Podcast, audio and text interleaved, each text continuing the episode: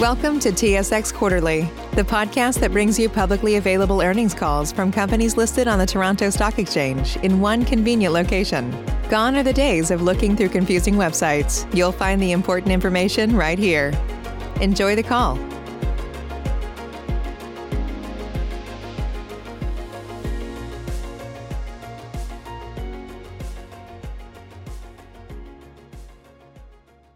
Good morning, ladies and gentlemen. Welcome to the BCE Q1 2020 results conference call.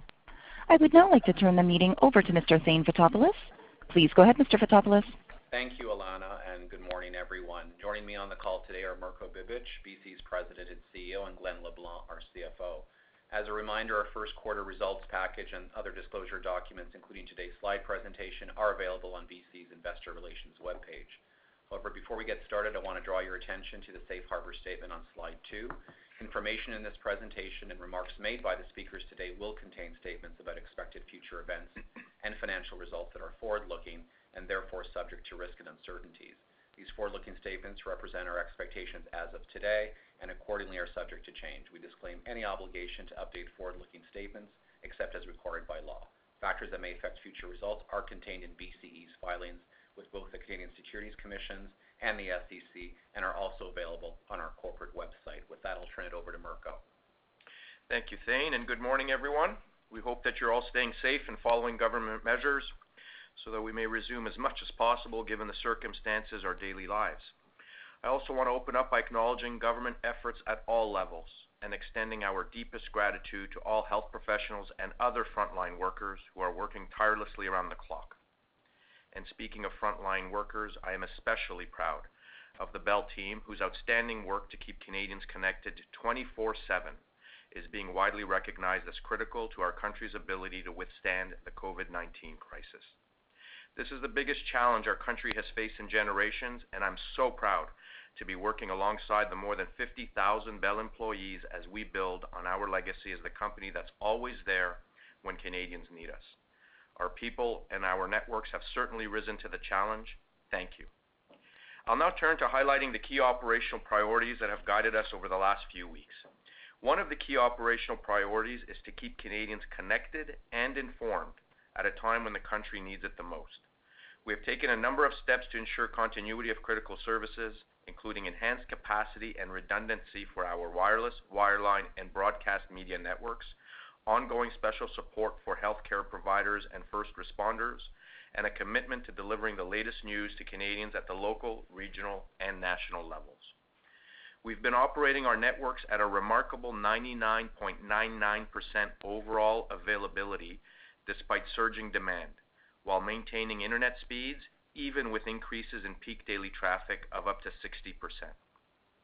Rural customers are also keeping connected with a 40% increase in usage of our innovative wireless home internet service, and by the end of April, we made this service available to 137,000 more rural homes than we had initially planned.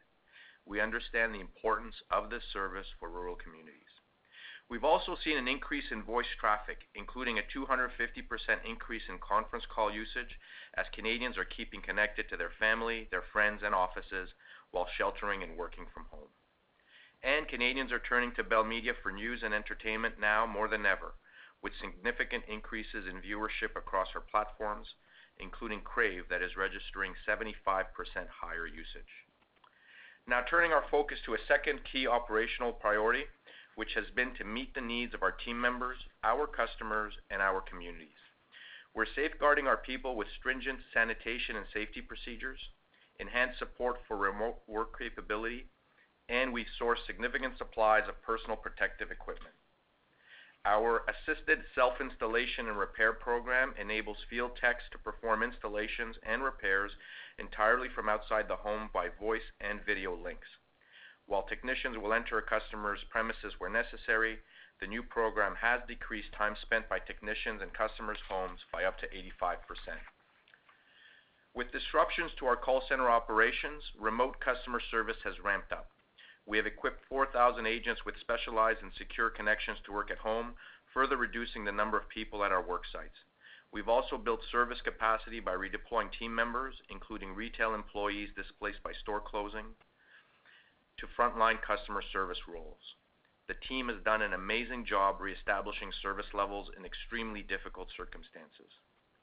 We're also enhancing self-serve capabilities.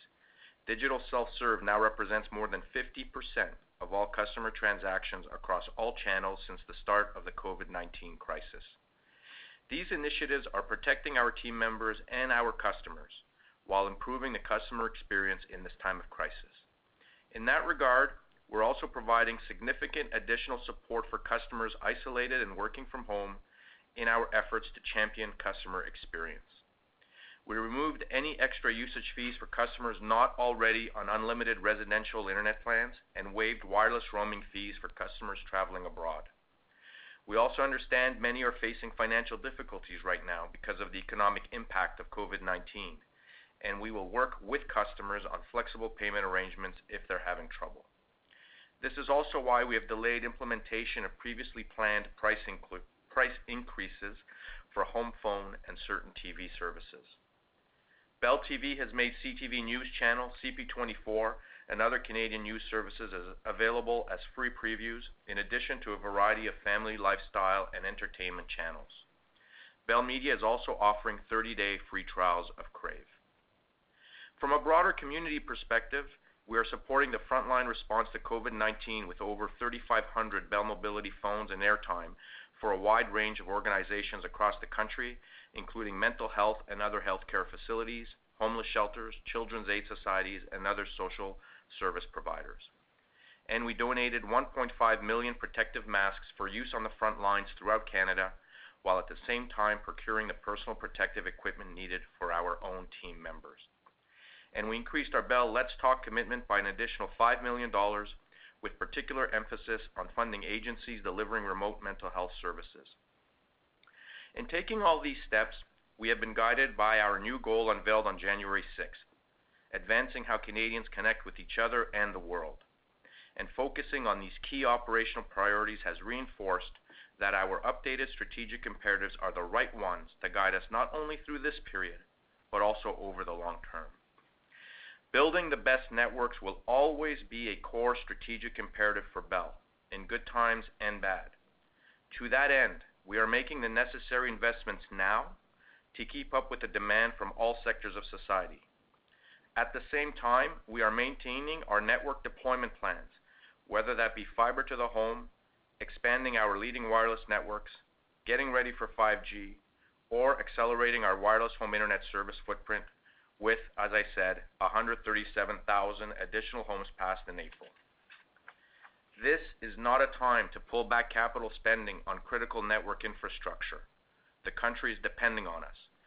These are healthy investments for the long-term benefit of our company, our customers, and our economy.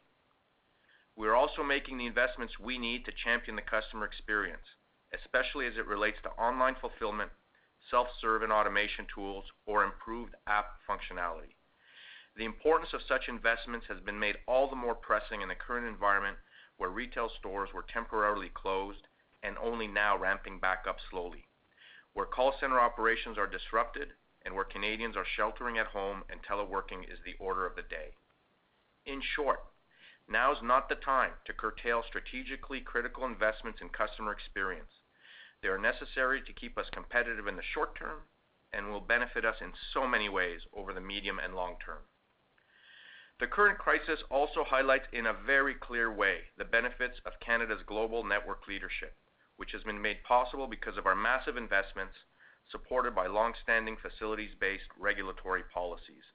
It has never been more important for governments and regulators to stay the course with policies that incent continued deployment of high-speed fiber networks, wireless home internet in Canada's underserved rural communities, and next-generation mobile 5G technology. The bottom line is Canada cannot risk losing its global leadership on networks.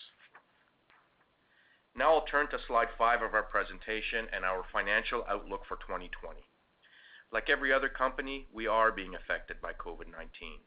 The situation is evolving continuously, and its ultimate length, severity, and outcome is unknown. As a result, we are withdrawing our 2020 financial guidance previously announced on February 6th. Against the backdrop of this uncertainty, I am confident BCE will exit the crisis in strong shape. We remain highly focused on managing our cost structure and ensuring continued financial flexibility. Bell's underlying business fundamentals have not changed. Our liquidity position is strong, underpinned by a healthy balance sheet and substantial free cash flow generation that provides significant financial flexibility to execute on our capital investment priorities and to sustain BCE's common share dividend payments for the foreseeable future. In fact, we just declared this morning, as scheduled, our common share dividend for Q2 that will be paid to shareholders on July 15th. As mentioned, we plan to make the investments Canada needs now and for the future, and we will do so without putting the dividend in jeopardy. This will provide a strong foundation for growth going forward that will benefit all stakeholders, our customers, our employees, and our more than 1.4 million shareholders. Maintaining our planned level of capital spending will result in a dividend payout ratio that exceeds the upper end of our historical target policy range. Turning now to slide six and a quick overview of some key operating metrics by segment. I'll start with wireless. Subscriber and promotional activity was down significantly in the last few weeks of the quarter, with a temporary closure of retail stores and call center disruptions due to COVID, which resulted in a 12% year-over-year decline in postpaid gross activations in Q1. As fewer wireless consumers are shopping, we also saw a corresponding decline in customer churn. In fact, we reported our lowest ever postpaid churn rate of 0.97% this quarter. As a result of fewer customer disconnections, combined with some temporary new COVID-19 related government activations, postpaid net adds in Q1 totaled 24,000. With respect to prepaid, gross adds were up 38% on the continued strength of Lucky Mobile and our Dollarama distribution agreement, which drove a 66% year-over-year improvement in net subscriber losses to 4,000. Blended ABPU was down 2.7% compared to last year. Not an entirely unexpected result, given the restrictions on travel and waiving of roaming fees due to COVID, as well as the continued decline in data overage revenue due to more subscribers on unlimited plans, including a growing mix of installment customers in the base. Now I'll move to Bell Wireline. Our subscriber results reflect the resiliency of our household products in the current environment and should fare relatively well during the COVID crisis as consumers are now spending more time at home using broadband internet and video services. Therefore, although fewer customers are installing new residential services, fewer are also disconnecting. This drove 23,000 retail internet net additions in Q1, unchanged versus last year. We also added another 48,000 fiber to the home subscribers this quarter, bringing the total number of direct fiber customers to around 1.5 million, up 19% over last year. On the TV side of things, we added 3,000 net new IPTV subscribers, a modest yet reasonable result given the impact of sales channel disruptions on gross additions, as well as overall TV market maturity and the maturity of our footprint. We also continue to see nice year-over-year improvement in retail satellite TV and residential home phone customer losses, which were down 5% and 8% respectively. For Bell Media, while overall TV viewership is up 25% since the start of COVID, TSN and RDS subscriber deactivations have been minimal even without live sports. This speaks to the quality and depth of our programming, which is unparalleled in the Canadian market. Lastly, at the beginning of April, the CRTC approved our acquisition of Television Network V, supporting our growing media presence in Quebec and offering more competition and consumer choice in French language conventional TV. With all the regulatory approvals in place, the transaction is scheduled to close in the second quarter. Thank you, and I'll turn it over to Glen. Thank you, Mirko, and thank you everyone for joining us, and I hope you are all remaining healthy and safe. Firstly, let me echo Mirko's thanks to our employees for ensuring Canadians remain connected and informed. And to my finance team specifically, thank you. If I would have told you two months ago that we would close out the quarter and prepare our financial documents released remotely, we would have said, "That's not possible." But you did just that, and you did it flawlessly as usual. So again, thank you. I'm going to begin on slide eight with an overview of our Q1 financial results. The financial impact of COVID-19 was limited in Q1 as government lockdown measures and related shutdown of businesses only went into effect towards the end of the quarter. Although difficult to assess with any pinpoint accuracy, we estimate that our normalizing for COVID, our overall consolidated results for Q1 were tracking to our now withdrawn guidance targets for 2020. Total service revenue remained positive in Q1 despite the curtailment of commercial activity starting in mid-March, as well as the impact of initiatives to support Bell customers sheltering and working from home. However, product revenue was down, decreasing 10% year-over-year. This was a result of a significant reduction in wireless customer transactions attributable to retail channel disruptions, as well as lower business wireline data equipment sales given last year's strength and the current economic environment. Despite the year-over-year revenue decline, adjusted EBITDA grew a respectable 1.4%, reflecting a 2.6% decrease in total operating costs, which drove a one-point increase in margin to 43%. As customer activity has waned, so has call volumes and technician visits to the home. This, combined with fewer promotional offers, reduced mobile handset subsidies, as well as decreased advertising and travel, helped to mitigate some of the revenue softness we saw in the quarter. And as Mirko mentioned, we will continue to make the necessary changes to our cost structure to offset as much of the COVID-related financial pressure as possible. With respect to earnings, adjusted EPS was up $0.03 over last year. However, statutory EPS decreased due to the net mark-to-market loss on equity derivative contracts, resulting from a decline in BCE's share price this quarter versus a sizable increase this time last year. As for free cash flow, the modest year-over-year decline was driven mainly by a reduction in cash from working capital, which I'm going to expand on later. Lastly, I want to bring your attention to a couple of reporting changes we made in Q1. Our public safety radio network business, which builds and manages private land mobile radio networks primarily for the government sector, will now be managed within our Bell Business Markets in order to better align with how we manage that part of our business and assess performance. Therefore, those operating results are now included within our wireline segment, with prior periods restated for comparative purposes. Previously, these results were included within the Bell Wireless segment. In addition, our wireless ARPU definition was updated to include billing from device payment plans. With a growing mix of EIP customer activations, this metric now more accurately reflects the full monthly cash amounts received from customers. Let's turn to uh, wireless on slide nine. Of our three operating segments, COVID-19 had the biggest immediate impact on wireless, with a reduction in new customer loadings and device upgrades. As a result, product revenue decreased 9.1% in the quarter.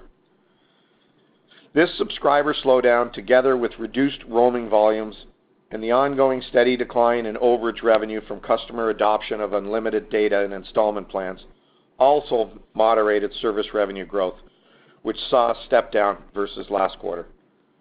Consistent with the decrease in wireless market activity, variable COA costs, including device subsidization and other marketing and selling expenses, also decreased, driving a 6.6% year-over-year improvement in operating costs. Therefore, the impact of COVID on wireless EBITDA, which grew a solid 4%, was not overly material in Q1. However, the longer the COVID shutdown persists, the more significant the effect on EBITDA, given the financial impact of slower subscriber growth, the decline in roaming revenue, and the amortization of deferred customer acquisition costs from previous periods. Let's move on to wireline on slide 10. Our wireline results for Q1 were impacted only minimally by COVID. Although we experienced a reduction in new residential service installation requests, waived internet overage fees, and implemented flexible payment options for customers financially impacted by the crisis, our consumer wireline unit delivered stable and consistent results this quarter. Combined internet and TV revenue was up approximately 3% year-over-year, while the rate of voice revenue decline improved, reflecting fewer deactivations and increased long-distance usage. For business wireline, a softer quarter as we lapped the revenue growth acceleration enjoyed in the first half of 2019 and saw reduced or delayed customer spending given the current economic situation. Despite more near-term financial risk from the aftereffects of COVID compared to our residential services unit, the impact to date on business wireline has been relatively contained. While we have seen an increase in pricing concessions to customers, particularly in the SME space, as well as lower data equipment and business service solution sales to larger enterprise customers, we also provide critical connectivity services needed to maintain business continuity. Against this backdrop, we have reduced discretionary expenses and digitized customer service delivery to optimize our cost structure. This resulted in a 1.6% reduction in operating costs this quarter, which drove positive wireline EBITDA growth of 0.5% and a 50 basis point improvement in margin. Let's turn to slide 11 on our media business. Total revenue was up 0.9% in the quarter. This was as a result of 5.6% year-over-year increase in subscriber revenue, driven by Crave growth over the past year and contract renewals with Canadian TV distributors. Not surprisingly, advertising revenue was down 2.5% year-over-year, affected by the industry-wide decline in ad sales because of COVID-19. Advertising is frequently one of the first discretionary expense items that many companies cut back on. Although the reduction in spending was relatively small this quarter, that should accelerate in Q2 as advertisers rationalize, delay, or eliminate advertising budgets in light of COVID-related impacts on their business. And although media consumption and TV viewership is up, as Mirko described, ad spending won't necessarily follow. Much, of course, will depend on the length of the shutdown and the depth of the resulting economic downturn. Due largely to the fact that advertising has a very high revenue flow-through, Bell Media's EBITDA decreased 6.1% in Q1. Let's turn to slide 12. It provides a walk-down of the main components of adjusted EPS, which was 0.80 per share in Q1, up 3.9% compared to last year. In addition to higher EBITDA, which drove 0.03 of earnings growth this quarter, adjusted EPS also reflected lower net interest expense due to the impact of lower interest rates on our short-term debt and a favorable income tax expense benefit due to the change in Nova Scotia's corporate tax rate. Turning to slide 13, you will see that we generated 627 million dollars of free cash flow this quarter. Adjusted EBITDA less CapEx, or what I commonly refer to as simple free cash flow, grew 6.5% over last year, contributing 106 million of higher cash year-over-year.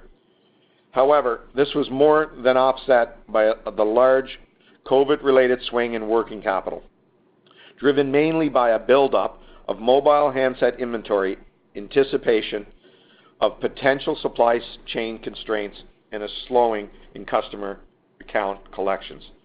This quarter's result also reflected a year-over-year decrease in cash taxes enabled by recently enacted government measures that allow for a delay of tax installment payments until later this year, as well as higher interest paid due mainly to a higher level of debt outstanding as we tap the bond markets in Q1 to strengthen our already strong liquidity position. That's a good lead into slide 14. We ended Q1 with 3.2 billion of liquidity, providing us with good financial flexibility to navigate through the COVID crisis. Our cash balances and undrawn portions of our 4 billion committed credit facilities, together with substantial daily cash inflows from operation and continued access to public debt and bank markets, are expected to be more than adequate to meet our cash requirements for the remainder of 2020. Our debt leverage ratio remains manageable at 2.86x adjusted EBITDA, and our interest coverage ratio is high, providing good predictability in our debt service costs. Moreover, we have no near-term refinancing requirements, as our next public debt maturity does not occur until the end of Q3 2021, As for Bell Canada's defined benefit pension plan, the estimated funded position has declined only modestly since the end of 2019, but remains fully funded. As a result, our cash pension funding requirements for 2020 are unchanged. This can be attributed to the pension plan's assets, which are invested conservatively, have ample liquidity, and are well diversified. Public equity securities make up only 22% of the plan assets. We have allocated over time a greater portion of the plan's assets to fixed income securities and that have returns much less impacted by the current equity markets and that serve as a natural hedge to lower interest rates. Lastly, I would like to add that BCE's close to $1 billion in annual US dollar spending has been hedged substantially through to the end of 2021, effectively insulating our free cash flow exposure until that time. To conclude, I think it's worth reiterating what Mirko said earlier, and that is that BCE's dividend remains safe. Our substantial free cash flow generation provides the required funding to support our planned network investments and dividend payments for 2020. While we expect a higher than normal dividend payout ratio this year, the dividend is secure given BCE's resilient free cash flow profile, reasonable leverage, and the company's relatively easy access to liquidity markets if required. That concludes my formal remarks, so I'd like to turn the call back over to Thane and the operator to begin questions.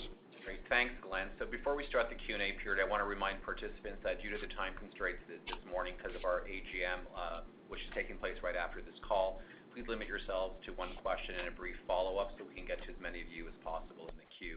So with that, Alana, we're ready to take our first question. Certainly. Thank you. Please press star one at this time if you have a question. The first question is from Richard Choe with JPMorgan. Please go ahead.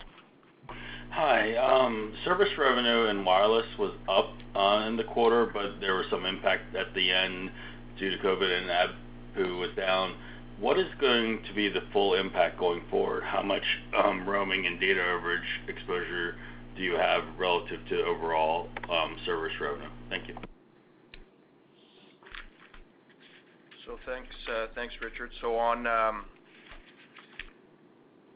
as I mentioned at the outset, in terms of our um, ABPU, right? We have obviously there's a data overage uh, impact there. And like I've said in past quarters, our um, overage decline actually in Q1 of this year was relatively uh, focused on the word relatively muted, like in Q4 2019. It's just another quarter where we have demonstrated that base management, it really is one of our core competencies, and that will continue. As far as um, as roaming, clearly that's going to have uh, an impact in Q2 given the restrictions on, basically the outright restrictions on travel. So whether or not that's inbound or outbound roaming, that's going to be significantly uh, uh, impacted in Q2 and for as long as the crisis lasts and travel restrictions remain in place. Uh, Glen, do you have any you want to add to that? Uh, not much, Mirko. I think that's pretty good. Richard, I'm not going to try to uh, forecast the duration and severity of COVID and try to predict its implications on service revenues go forward. Certainly I'm not equipped to do that. Um, I think as Mirko said, naturally, roaming revenue is going to be significantly impacted for the foreseeable future. We're managing the data overage. Transactions are significantly down in wireless. But all in all, um, I think the underlying health of our business remains, and as Mirko said in his opening remarks, the fundamentals remain strong. No, it seems like you're managing the service revenue part well. To follow up on the equipment side, what was the kind of decline in the second half of March versus the 9%-10% um, that you saw in the uh, overall quarter? Not going to provide uh, any specifics on that, Richard. Uh, suffice to say that as retail channels closed, we saw a significant reduction in transactions, and that has continued well through the month of April. The good news is uh, we're starting to see signs across the country that uh, retail channels are opening, storefronts are coming back online, and uh, let's hope that that this is relatively short-lived and we start to see Canadian shopping again and transactions picking up. Great. Thank you. Thank you, Richard. Thank you. The next question is from Aravinda Galappatthige with Canaccord. Please go ahead. Good morning. Thanks for taking my questions. Um, you referred to uh, some of the uh, impact uh, you'd expect on the SME side, already seeing on the SME side. Um, can you expand a little bit on what you believe would be the impact on enterprise? Obviously, there could be some pricing pressure as the contracts roll over. But at the same time, I think as you alluded to in your prepared remarks, there could be some upside because of the increased uh, spend uh, on connectivity, including conferencing, video conferencing, et cetera. Can you maybe just talk to some of the uh, dynamics there? Sure. Thank you. Thank you. Pleased to. Look, the pandemic certainly has highlighted the importance of our wireline services generally to Canadian homes and businesses. We're seeing usage up and churn down. Now, as it relates to Uh, the enterprise segment, we are seeing an increase or saw early increases in demand for uh, connectivity, which was a positive. That said, um, there has been lower demand for data equipment and uh, some lower demand for service solutions. But ultimately, you know, Canadian businesses do rely on Bell to keep them connected, so it's no surprise that we're seeing that stability, you know, for stability to an increase in demand for connectivity. Now, on the, you know, that's in the enterprise segment. And in the small business segment, that's clearly more exposed, uh, given the economic circumstances that small businesses are facing. But that also is a smaller uh, portion of our uh, business segment revenue. Thank you. And just as my follow-up, um, you talked to some of the cost reductions in wireless. Can you speak to your expectations in terms of the industry sort of potentially moving towards lower handset subsidies in general? I know that the current period is not necessarily the best uh, representation, but I know there was some progress even uh, prior to COVID-19 hitting. Just wanted to get your thoughts on that. Thank you. Right. Okay. So We are seeing we are seeing some subsidy savings from two sources. One is clearly the decrease in transactions due to the retail store closures. Glen touched on that, so no need repeating that. But we also saw a reduction in subsidy due to scaling of uh, installment plans. Uh, and they have been um, scaling quite nicely. We're quite pleased with it. And as we said in previous calls, we're you know quite favorably disposed to the installment plan model, and we like the early results, whether or not that was the latter part of Q4 of last year and uh, into Q1 of this year. Um, nice scaling, and we see the financial benefits that will come. And uh, a couple of points to highlight. At the end of April, the Bell brand uh, has fully switched over to the SmartPay model. And I believe I mentioned on our last call together that we were doing the IT work necessary to transition the Virgin brand over to installment plans. And I'm happy to report that we'll, uh, you know, installment plans will be available on the Virgin brand this month, actually. It's looking good. We like the early results, and I think that answers the question. Thank you. Thank you. The next question is from David Barden with Bank of America. Please go ahead.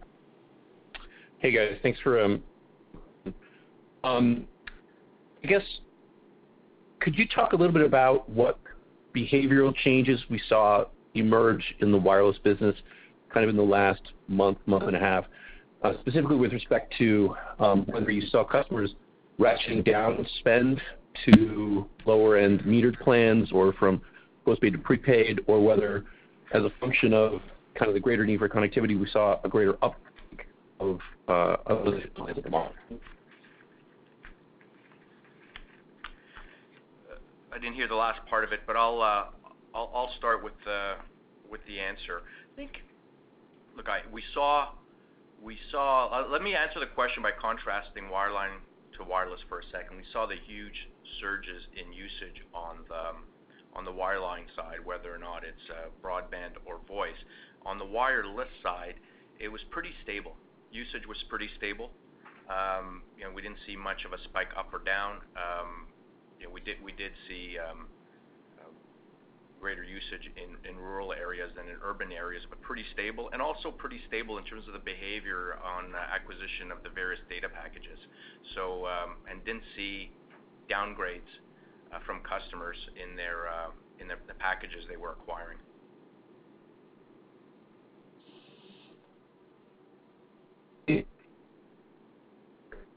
We can't hear you. Your connection is not clear. Sorry. Can you hear me better now? Yeah, that's better. Sorry. Um, just as a quick follow-up, thank you for that answer. As a quick follow-up, you know, on your comments with respect to SMB, we did see, for instance, AT&T and Verizon take bad debt reserves for um, potential um, payment misses from that category. I apologize if I missed it, but did you take any of those reserves yet or do you plan to in coming quarters? Thanks. Good morning, David. It's Glen. Uh, Look, absolutely, uh, uh, uh, great question. We are monitoring our daily cash collections like never before. They remain strong. We're not seeing what I would call disturbing trends. That said, your observation is a good one. We are ensuring that we increase our provisions across our business, whether that be in SMB SME, whether that be in our media operations or that be in our consumer uh, segment of our business. Naturally, the longer this goes on, uh, Canadians uh, are going to run into their own liquidity challenges, and they're going to be looking for reasonable payment terms and payment arrangements. And we're going to have to be cognizant of how that impacts reserves. But I can assure you, I'm monitoring that daily. We have taken additional reserves, uh, modest, uh, albeit in the Q1, but uh, that will accelerate for additional reserves in Q2.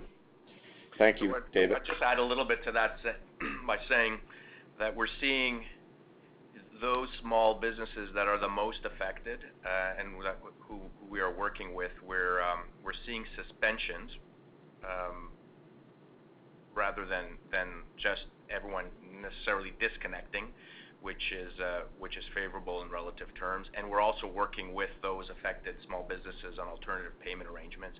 And Glen, as he mentioned, is taking uh, the appropriate provisions. Okay, great. Thank you, guys. Thank you. The next question is from Simon Flannery with Morgan Stanley. Please go ahead. Great. Thank you very much. Good morning. Um, You talked about maintaining your capital spending program. Could you talk a little bit about your 5G plans and where where does that stand at this point with uh potential 5G iPhone coming later this year? And maybe layer into that, when are we gonna get some clarity from the government on the Huawei um Huawei's potential role or not in the in the networks? Thanks. Okay, thanks for the question. So we are ready with our initial 5G network.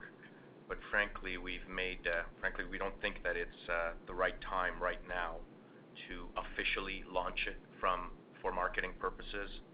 I just don't think that customers are paying attention to this right now, and that's not what is top of mind for our customer base. They have other priorities, understandably. But uh, we are ready. As you know, I think we are carrying the first 5G phones that have been brought to market. Um, Samsung GS20 uh, would be one example. And um, you know, as the economy opens up, uh, we'll have more news uh, on when we will launch our initial 5G services. And as for Huawei and the government, I really don't know and couldn't provide more insight than I provided on the last couple of times we spoke. We're waiting for the government's decision, and we will follow all government rules with respect to usage of equipment in our uh, 5G network. And as you know, we work with multiple uh, suppliers in our supply chain. Great. And do you think the auction timing uh, could be impacted by the crisis?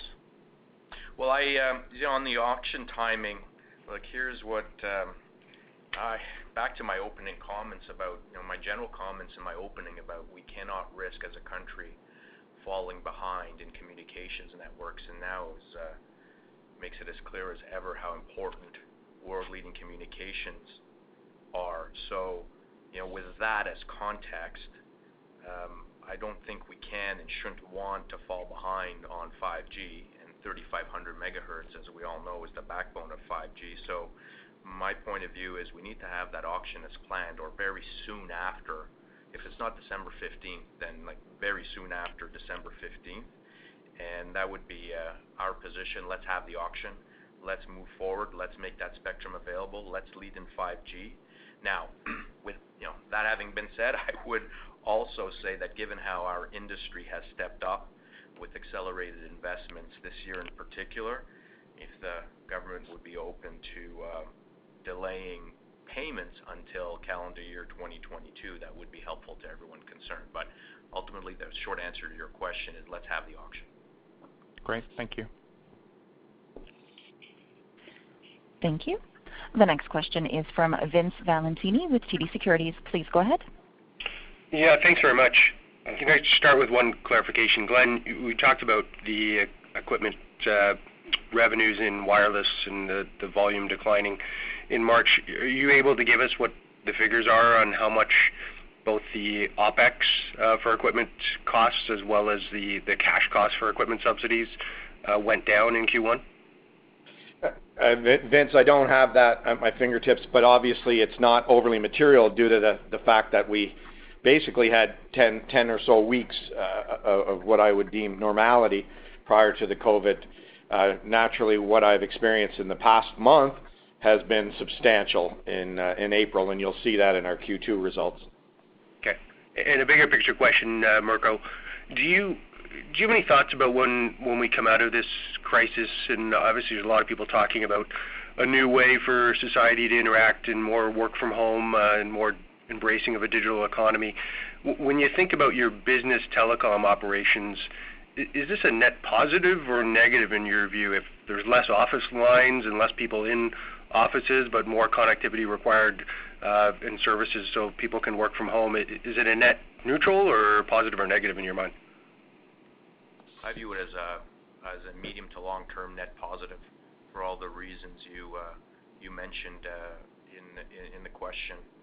Um, and also, you know, as we we've all had to adjust the way we serve customers, and that's why mentioned in the opening remarks that we are making the investments necessary now in, uh, know, digital adoption and self-serve and self-install in apps and online fulfillment.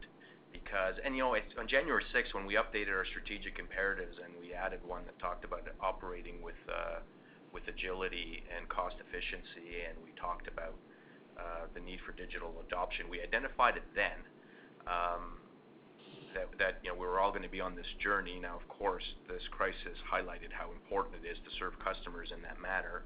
And in that manner. And customers we're seeing are prepared and very comfortable in being served in this manner. So what that does is a lot of goodness on the cost structure in, um, 'cause if we can accelerate those investments in the long term, it's gonna reduce our cost of uh, operations, much like building fiber has an obvious win in terms of market share, but a win in terms of cost structure. So to answer your question, I do see it on the business side as a net positive, and the whole way we're shifting and how we're serving the customer is also going to have some medium and long-term benefits on the cost side. Thank you. Thank you. The next question is from Jeff Fan with Scotiabank. Please go ahead. Thanks. Good morning. Hope you guys are doing well. Um, first question is just a clarification, probably for Glen. Uh, regarding your CapEx comment, um, normally you give CapEx intensity guidance, but it looks like what you guys are saying is you're gonna keep the same CapEx dollar. Um, are you are we calculating that based on the previous, I guess, revenue guidance and getting to roughly a 4 billion number? Just wanted to check the math to make sure that's the number that you're referring to on CapEx. And then the second question, probably looking beyond COVID-19 and wireless, um, as stores start to reopen, as we start to get back to some kind of a normalcy, Um, wondering how, Mirko, you think about the, you know, post-shutdown competitive environment, given um, a lot of contracts have probably lapsed, you know, a lot of pent-up, perhaps, uh, demand on upgrades. Wondering how you see that competitive environment sort of play out post the shutdown. Thanks. Why don't you go ahead, Glen, on the first one? Sure. Good morning, Jeff. On CapEx, you're absolutely right in your assessment of what we were attempting to say, if I wasn't clear. Obviously, our ability to forecast CI or capital intensity in this environment is extraordinarily difficult, uh, because we really don't know the length, the duration, uh, uh, the severity of COVID and how that's gonna impact our top line. So what I said on CapEx or what I intended to say is that we intend to spend roughly on an absolute dollar basis consistent to what our target was. I said uh, uh, in our uh, February 6th guidance that we would spend approximately 16.5% intensity. And if you took that against our revenue guidance of 1%-3% growth, you'd get a number of $4 billion, $4.1 billion, I believe. Our intended remarks were that we intend to spend to that level. And as Mirko said, this is not a time to be shy. This is a time to lean forward. We're gonna make the investments we need to keep this business healthy, to keep this business vibrant, and to keep Canadians connected. Uh, you know, with the strength of our balance sheet, the healthy liquidity position, the health of our balance sheet, um, we're gonna lean in, and we're gonna make the investments we need. Thanks, Glen. Jeff, on um, the second question, in terms of wireless demand as things open up, I feel um, uh, pretty good about uh, our position uh, as the economy slowly opens up and as our stores open up. Now, we'll see how long it takes for customers to consumers to get comfortable to go out and start shopping. But so put aside predictions as to when that will be, when that does happen, we're in a very good position. We have strong inventory. As the stores open up, we lead in distribution, which is uh great news, and we have the best networks, and we will have our 5G network lit up. And so that puts us in a very strong position competitively. And um kind of leave it at that. And I think when when people do start going out, we'll see. I think my sense is those who go out to shop are going out to shop with a purpose, and that's to buy rather than uh, to just browse. Thank you both. Thank you. The next question is from Maher Yaghi with Desjardins. Please go ahead.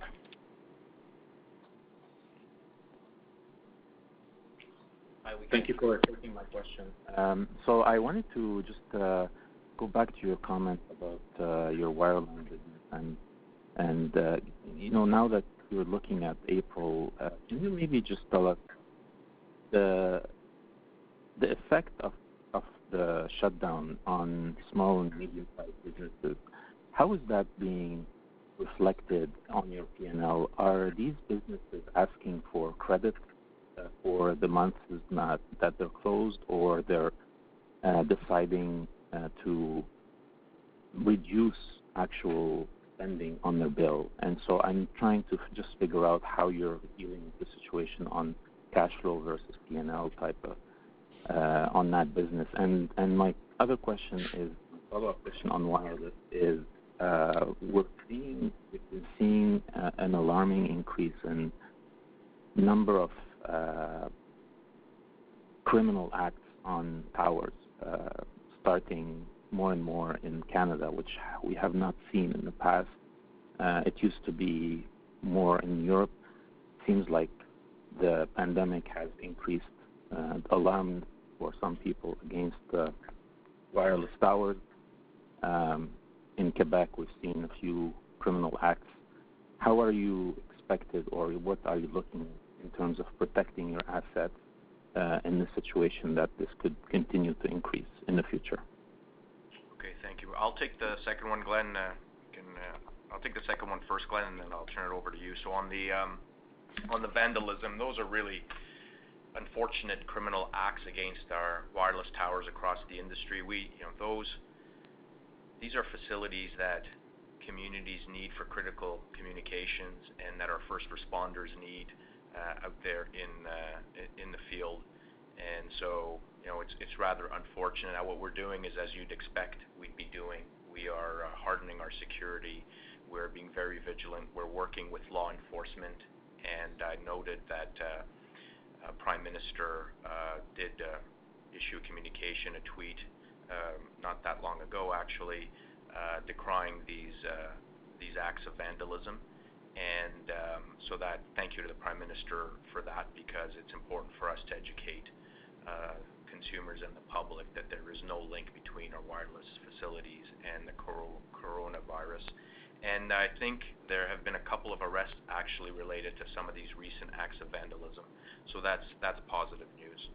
Um, so over to you, Glen. Sure. Good morning, Maher. On uh, the SME activity, what are we seeing? We're literally seeing uh, uh, everything that you alluded to. When you think about restaurants and bars, many of them have suspended service, therefore they've they've taken a pause. So that, you know, impacts our cash flow naturally, but it impacts the P&L as well as they're not in operations. Other small businesses that are continuing uh, to operate but operate in a more limited capacity have retained their services.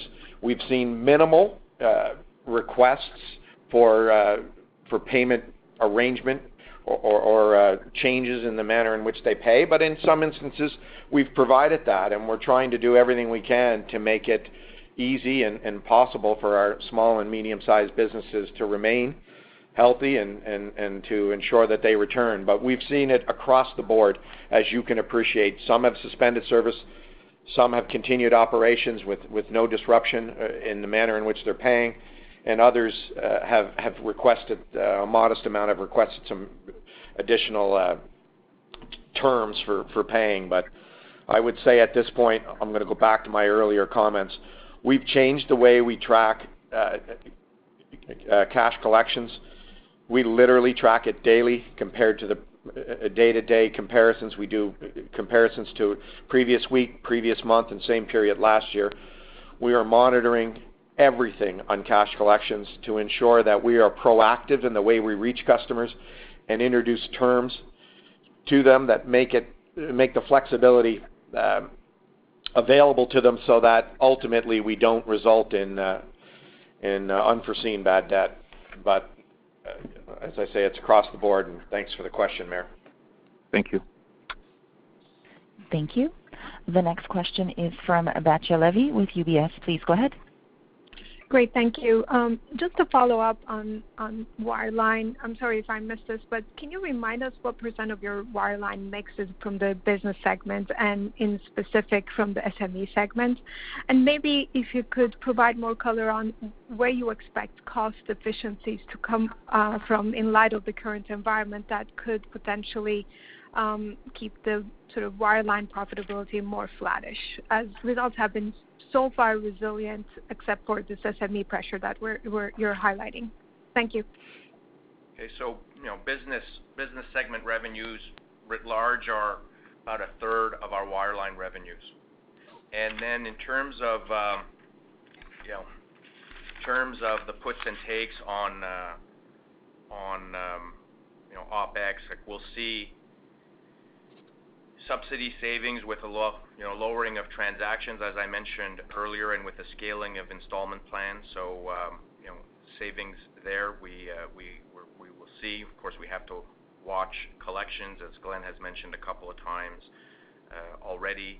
You know, we have savings on travel, as you'd expect, and other discretionary spending. On the other hand, you know, if we're gonna talk about puts and takes, PPE and cleaning is going up. We're installing plexiglass in stores, obviously for the safety of our customers and our team members.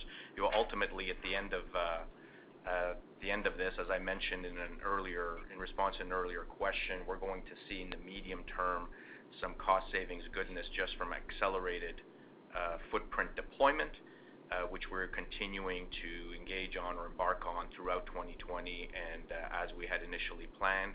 And as we uh, continue to evolve our service delivery model with more self-serve, one-touch digital, there will be savings, um, and I would you know, significant savings on the on the delivery side in that respect. Look, ultimately, we, uh, we generate substantial cash inflows. That will continue. Our cost discipline is second to none, and that will continue, and it really puts us in good stead to be able to make these long-term investments for the long-term health of BCE, as well as to continue to sustain that dividend. Okay. Thank you. Thank you. The next question is from Tim Casey with BMO. Please go ahead. Um, thanks. Just following up on that, what um, other things are you considering, Mirko, in terms of Uh, permanent changes to work and processes within the company? Are are you looking at uh, having um, uh, people work permanently from home or maybe, you know, on a team basis, so you can reduce, you know, your real estate footprint and things like that? And um, just wondering what what what you're contemplating to to, to do on the permanent side. And Second, can you comment on how you're gonna manage media? Obviously, it's gonna be a rough um, rough summer and, you know, the fall schedules are in disarray, so, you know, there's gonna be challenges there. Uh, how will you uh, how will you manage the the cost side uh, on media going forward? Thanks. Thanks for the questions. So, um, you know, the first one's a really good question in terms of, you know, future Uh, long-range planning. So as we undertake our planning exercises, which and we have a regular cadence as you'd expect that we would have, you know, one of the items that uh, we're gonna be taking away is what have we learned from this crisis in terms of operations that uh, we can adopt permanently that will enhance our competitive position, improve our cost structure, or improve the customer Uh, experience. So we're gonna be looking at everything through that lens, and that will include uh, what we do in terms of uh, real estate footprint, but it's still early days on that. But definitely something we'll be looking at, and we'll be looking at those things across the entire scope of our operations. And um look, on media, Um, I'd say this, I mean, you know, the Q1 impacts, as you saw, were relatively small. Obviously, there'll be uh, impacts on media in Q2 uh, and beyond, depending on how long this lasts. Customers and viewers are rediscovering the value and attractiveness of uh, linear TV, and you can see it in the ratings. You can see it in terms of the engagement with Crave, which is an absolutely phenomenal product, and more customers are discovering it. And we've also seen in the last few days, last couple of weeks, some stabilization in the number of cancellations of ad buys, which is also a positive sign. And you know, we have puts and takes. We see a decline across some advertising sectors, but a pickup in things like financial services, technology, consumer packaged goods. So, you know, I'd say we're gonna be managing our uh, cost structure very carefully at media. Uh, our subscriber revenues are remaining strong, and we're seeing that some live sports are going to uh, start coming back on fairly soon. You know, think of UFC and NASCAR and the PGA Tour, and I think there's gonna be a pent-up demand for sports viewership, so that bodes well as well. Thank you. Thank you. The next question is from David McFadgen with Cormark Securities. Please go ahead.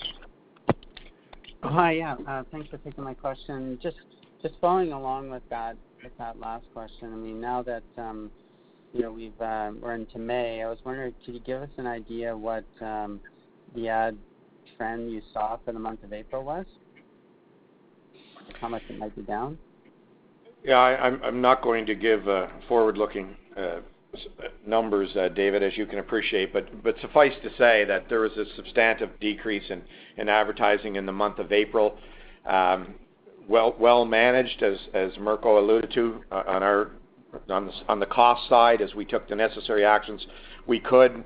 I need to remind everybody that our media operations, you know, represents about 8% of our consolidated EBITDA, not overly uh, impacting to our consolidated cash flow. But we took actions on costs. Advertising was certainly down. But that, you know, that was a relatively short window when we think here we are uh, in early May, and as Mirko alluded to, we're NASCAR and PGA Tour, and we're starting to hear about UFC and many sports coming back online that uh, I'm optimistic that we will start to see some return of advertising. Although, let's be honest, Q2 is going to be a difficult quarter compared to historic advertising levels. And could you give us any color on the declines for your sports properties versus non-sports properties? Any any help there would be great. No, I think look, I sports I decline advertising and then there's there's subscription revenue. In our sports subscriptions uh, cancellations have been frankly minimal. Um, so customers are not disconnecting. You know, customers are the ones who make who make the ultimate call. And uh, so far, those uh, those cancellations have been frankly minimal. And with uh, live sports coming back soon, I think you're going to see uh, you know a pickup there, certainly in viewership and stability that we've seen continue in subscriptions. All right. So with that said, uh, we've timed out. So thank you again for your participation this morning. I will be available throughout the day for follow-ups and clarifications. So take care, everybody, and stay safe. Thank you, everyone. Thank you. Thank you. The conference has now ended. Please disconnect your lines at this time, and we thank you all for your participation.